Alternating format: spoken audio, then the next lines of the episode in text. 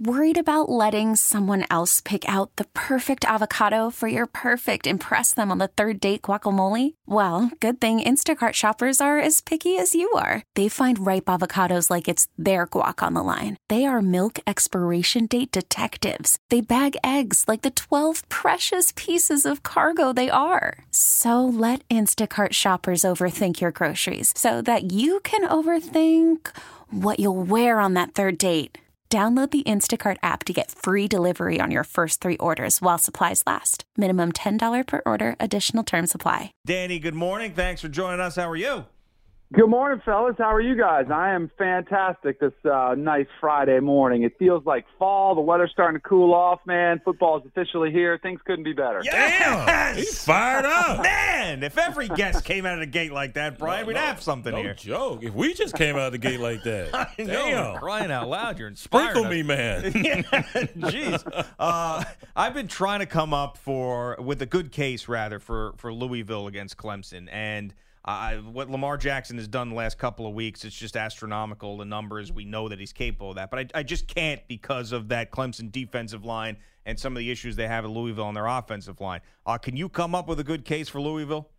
All you need is one case, and you mentioned it. It's Lamar Jackson. That's all you need, and he is a probably once in a generational type player. I know he gets a lot of comparisons to Mike Vick. He's actually a little bit bigger. I don't know if he's quite as fast, but it's really close. If those two ran a 40, it'd probably be neck and neck. I think his arm reminds me a lot of the way Mike Vick threw the football, just like a flip of the wrist, and it looks so effortless when it comes off his hand. He's gotten better as a passer. Now the question is, can he do it pretty much by himself? Because there is not the same amount of talent that was there last season for him. But he he is. He's one of those types of players that can put the team on his back. And he might not have the same talent at receiver or running back that he did last year. But here's the problem, and Brian can attest to this.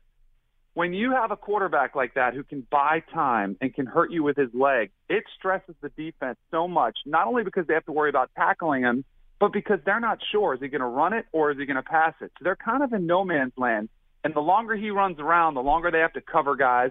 So he's that type of electric player that can put a team on his back. My question is, can their defense get off the field against Clemson? And that's to be probably the matchup that'll matter the most in this game because I don't know if, if uh, Louisville's defense is going to be able to hold Clemson's offense under 35 points. And then then it's a really tall task to ask Lamar Jackson to go out there and start matching touchdowns with that defense. Yeah, I- defense, which we saw look really good. Yeah, I hate both of these quarterbacks. Even the young one, Kelly Bryant, uh, he just put so much pressure on you. You are correct. What's your assessment of Bryant? Two games into the season, he's shown already that he is tough as nails.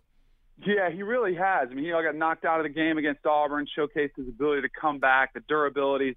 I mean, that's a it's a huge factor in playing the position. You're just going to get hit a lot.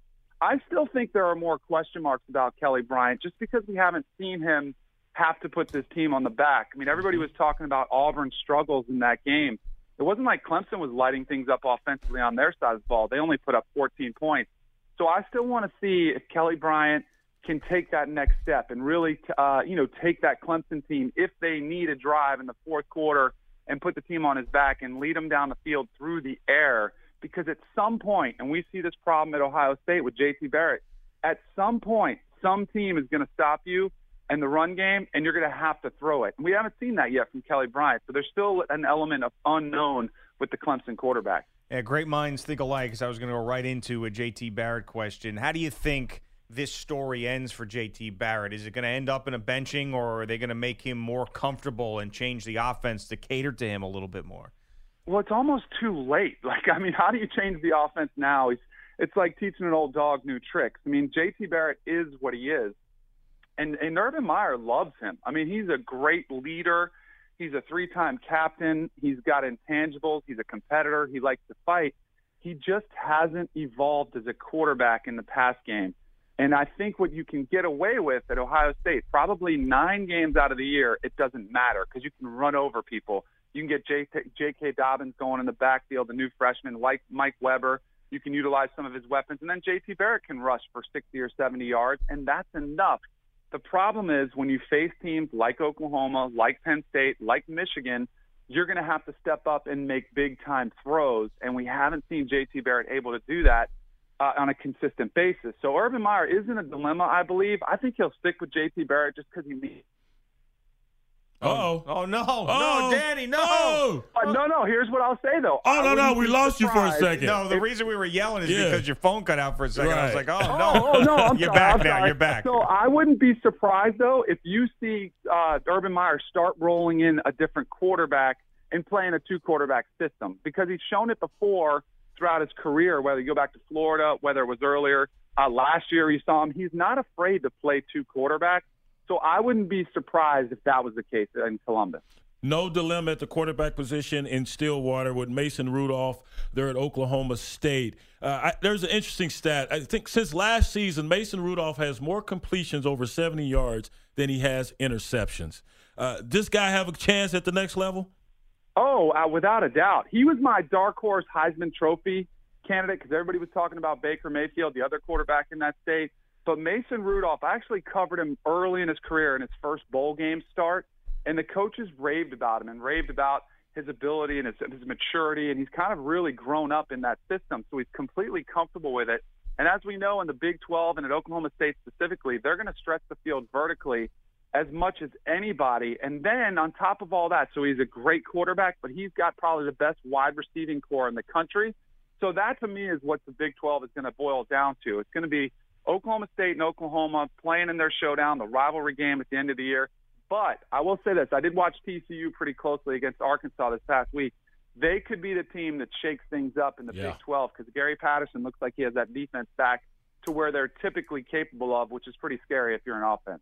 Gio and Jones with Danny Kanell now doing some work for CBS Sports, the digital team. You can check him out, CBSSports.com and other places. He's going to, uh, of course, always bring the great college football knowledge to CBS. Uh, when you think about coaches and hot seats and all this discussion that you have this early in the year, it seems like it's every year it's somebody else, and it's too early to talk about it.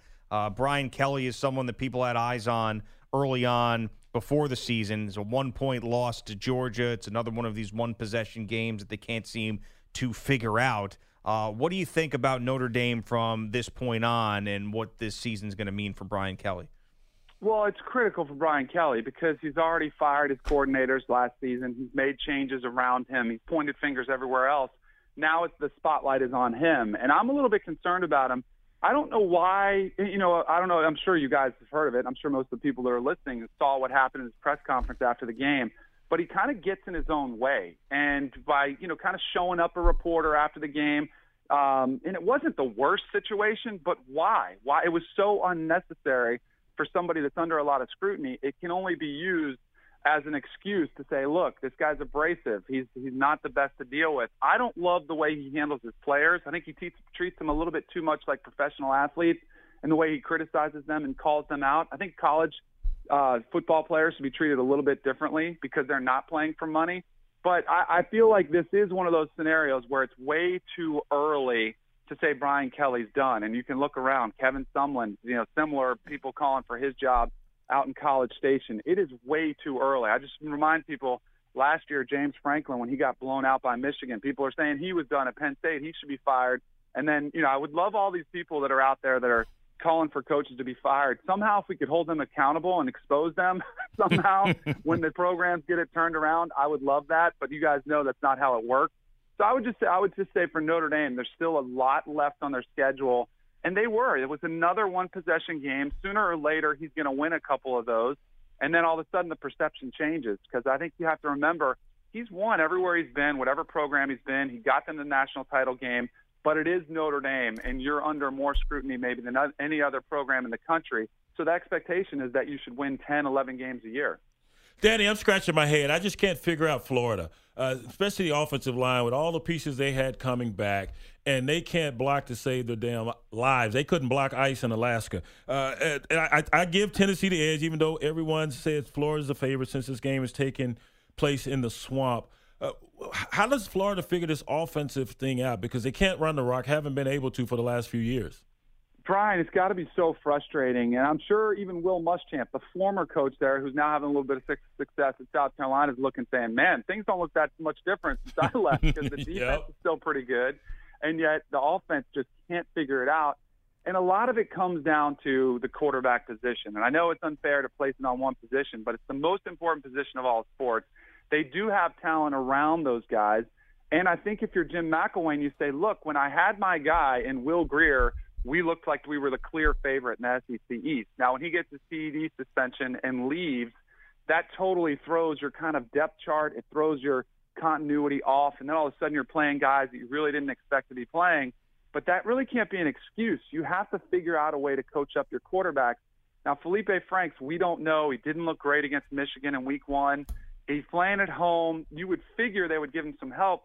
But I think one of the quieter stories that we haven't talked a lot about are these suspensions that Florida is still dealing with. Having lost 10 guys in that first game against Michigan, nine guys, it still remains to be seen if they're playing or not. You don't know how long this this is going to linger over the program as it's still being investigated. So you've lost Jordan Scarlett, your leading running back from last year, Antonio Callaway, your leading receiver. So it makes things so tough. And I just wonder how the locker room is. And not that it's any indictment on Jim McElwain, but that's got to put a stress on everybody in there that's just like, man, where are our guys? Where are our teammates? When are they going to be back? It's just this looming dark cloud over there in Gainesville. I wonder how they respond to it. And I think this is one of those those games for both sides, for Butch Jones and Tennessee, but also for the Gators. It's one that can kind of move your season in one way or another. If you get the win, it can kind of bring you some confidence, propel you in one direction. But if you lose, all of a sudden, you know, guys start looking at each other, blaming each other, and you worry about the the, the season being derailed this early. Hey, Danny, what was your take on Baker Mayfield's apology for the flag planting at Ohio State? Oh, I hated it. Don't don't apologize. Go out there. You did your thing. You planted the flag. Own it. See, I think Yep. he would have.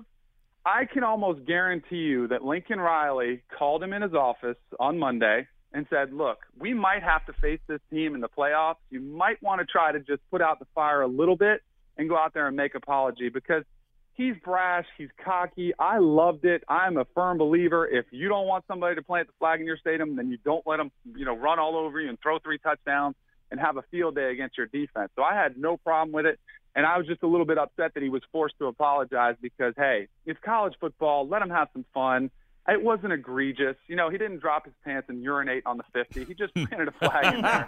So let the guys have some fun. I, I, I, I, I actually hope they do have a rematch just so we can see him do it again, maybe, because he loves that abrasive, you know, talking smack with the fans. And I love watching guys like that. Yeah, drop trowel right there.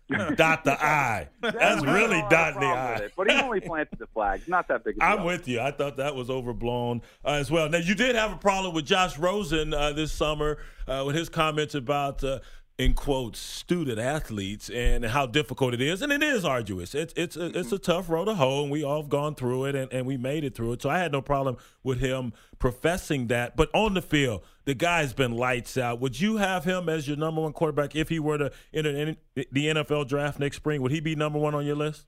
No, I would take the other quarterback in LA. I still like Sam Darnold better, mm-hmm. and I, I I have a problem with Josh Rosen. Just kind of the off the field, kind of just issues and mm-hmm. distractions. Whether it's wearing a political hat where it says you know bleep the president, whether it's him talking. It wasn't so much his message; it was the delivery. And I mm-hmm. guess it's sort of a thing now where guys speak their mind and they're just so unfiltered. Mm-hmm. But as a as, and now at the next level, I think it drives Jim Mora nuts to be frank, because he has to always answer questions about his quarterback. But at the next level, when you're a franchise quarterback and you're paid, you know, tens of millions of dollars to be the face of a franchise, you have to portray yourself in a certain light. And I know some younger generation says, "Why not? He can speak his opinion. He can do whatever he wants to." But man, it is a corporate business, and people want you to be polished. They want you to be um, sellable. They want people to buy tickets to watch you play. So I just I would lean towards Sam Darnold because, and I think he's a little more mobile, and I think he's just as good a passer. So Josh Rosen, he's polarizing. He's exciting to watch play. I was really impressed, maybe even more than the comeback, but the the manner which he did it because he was getting pounded, driven into the ground, blindside hits, and it didn't faze him one bit. But I like Sam Darnold because the the mobility factor. He brings a little bit more to the table when protection breaks down. So I would lean towards Sam Darnold, and he just he seems a little bit more willing to handle the spotlight the way you're supposed to. And I know I know that's like not really popular to say, and it's probably the safer pick. but you just don't know what's going to come out of Josh Rosen's mouth, and I think that would scare a lot of franchises. I, I, think a lot of people would buy tickets to see a heel too. I mean, it works in wrestling, yeah. so it works in football. So if you're the evil one, they're going to show up, especially if you can Brian, back it you up. You know this better than anybody. If you go out and this, I said this about Johnny Manziel. If you go out and ball, you can do anything you want. You can say whatever you want. You can do whatever you want if you go out there and produce. We've seen that happen a lot uh, for over the entirety of the NFL. But man, if you slip up one bit on the field, all of a sudden, our people are saying this guy's a jerk. He Yep. talks too much trash. I mean, it's just funny the way things work. But you know, I agree with you. If you play that heel and you play well, hey, people buy tickets and they'll line up to watch you play. Hey, Danny, I got to give you credit, man, because you got the royal deal from ESPN. I think a lot of people would agree with that. And you have now gotten about, you've got like five jobs. You're working for He's Fox. Jamaican now. You got CBS Sports, Sirius XM, and you- you're doing it and you're doing it at a high level. What has this time been like for you these these few months after moving on from ESPN? So I was without work for about four months, and it was really challenging. But I think it really gave me a chance to step back and look at how much I love what I do, and that's why I'm very grateful for the opportunity with CBS Digital and with Sirius XM and with Fox getting to call games back in the booth. It's just I, you know, and there was there was moments there where I thought about just giving it up and just saying, all right, I don't know if I want to be in this business. It's cutthroat. It's changing. Uh, you know, we don't know what the future holds with the business. We're seeing cuts made across the industry. But the bottom line is, and I kept going back to this, and I talked to my wife about this. I'm like, I get paid to talk about sports. Are you kidding me? I'm going to make take this run as long as I can, and you know, make it try to make it work um, for as long as I can. And I was very, you know, fortunate with the opportunity that ESPN gave me. But man, to be able to be back in this, and I was really glad we got it done before college football because there's no better time of the year than fall football, and you get. I, I think college football is is more exciting. It's more passionate than the NFL, and I just I'm I'm thrilled to be able to come back and just talk ball because that's all I want to do is just talk about football and and the great experiences I had playing the game and watching these young men who you know we talk a lot about them. We've talked all about guys what they bring to the table on the field, but so many of them are just great kids, and there really are guys that are are just good quality student athletes that really are you know good men of character for the most part. And i think we don't get those stories out enough. And that's why i like being a part of this so i can help get those stories out there. Well, let's talk some ball. I want to know about Blackman down at your alma mater. yeah we had jimbo. I had him on the radio yesterday. And jimbo fisher the head coach of florida he's hard to get stuff out of. You know i was trying to drill him a little bit say well, what are we expecting out of the playbook? What are we going to get? He was pretty cagey about it as he always is I'm I'm concerned about Florida State. Obviously, if you lose your quarterback in Deondre Francois, you have no idea what to expect in a young quarterback like James Blackman who hasn't played yet. He wasn't a huge five-star recruit. He's a three-star recruit. But there are guys all over the country who haven't been five stars that have been able to go out there and win. And the one huge luxury that James Blackman has is that defense, because Yep. that was the one takeaway for me was that Florida State has a top five defense because they pretty much went toe to toe with Alabama's offense and controlled them. But unfortunately for Florida State fans, they gave them about 14 points with some of the turnovers that they handed over to them. So, and the one thing that was still crazy, and this is all because of Hurricane Irma, we don't know. We've only seen Florida State take the field once. We've only seen James Blackman play about a half. So it's the great unknown right now, and Florida State still not playing for another week. It's a lot of time to practice, which I think helped Jimbo getting his young quarterback ready to play. But man, you'd love to get as many reps as you can in before Florida, that Florida State Miami game, before NC State, before some of these ACC matchups that are going to take place. Because I just, it's one of he's he's not the biggest kid. He's about six three, but he's only 185, so he's a little bit skinny. And man, if you you guys, I'm sure, are aware of this, the quarterbacks at Florida State the last year or two have been getting Oof. drilled in the Yeah. backfield. that offensive line better pick it up because the quarterbacks just simply can't survive behind that protection. And, and, and one last question, Rick Trickett. I mean, he comes highly advertised, been in the game for a while. We know he's tough as nails. Has he lost his touch? Yeah, that's a great question, Brian. I don't, I don't, I don't know to be honest with you. I mean, there has to be something where you look at it and you say, all right, what is the problem? Now, I think there are a couple things. One, I think you have to remember just last year, Dalvin Cook was running the football all over people, so they were creating run holes up the front. So there, there was solid blocking from the run scheme. But the college game has evolved where you need to pass the football, mm-hmm. and that was unfortunately where they got into trouble. Now, I did ask Jimbo about this, and he said all of the problems are not always on the offensive line. said some of the receivers had problems getting open. I did watch some tape and saw that, that there were often times last year where Deondre is holding the ball back there and he's looking to throw the ball and there's nobody to go to. And you can't really pin those on the offensive line. So you've got to you've got to call plays a little bit differently, I think, if you're Jimbo to protect that offensive line. And then the quarterback has to realize you can throw the football away. It's not a bad thing. You get out there, keep it in a man- manageable situation, and live to fight another day. But yeah, the Rick Trickett, he is one of the better offensive line coaches we've seen. I tend to trust him and say he'll figure it out. But at some point, it is a production business. If they don't start doing a better job up front, I'm sure Jimbo will start looking around and evaluating his coaching staff as well. Hey, Danny, thanks for the time this morning. It's great to hear you back in the game. Happy for you, and look forward to hearing you do the uh, great work we've uh, become used to from you. Awesome, man. I appreciate it. It's great to be back. You guys have a great day. You, You too, too. man. We get it. Attention spans just aren't what they used to be heads in social media and eyes on Netflix. But what do people do with their ears? Well, for one, they're listening to audio. Americans spend 4.4 hours with audio every day. Oh, and you want the proof? Well, you just sat through this ad that's now approaching 30 seconds. What could you say to a potential customer in 30 seconds? Let Odyssey put together a media plan tailor made for your unique marketing needs. Advertise with Odyssey. Visit ads.odyssey.com.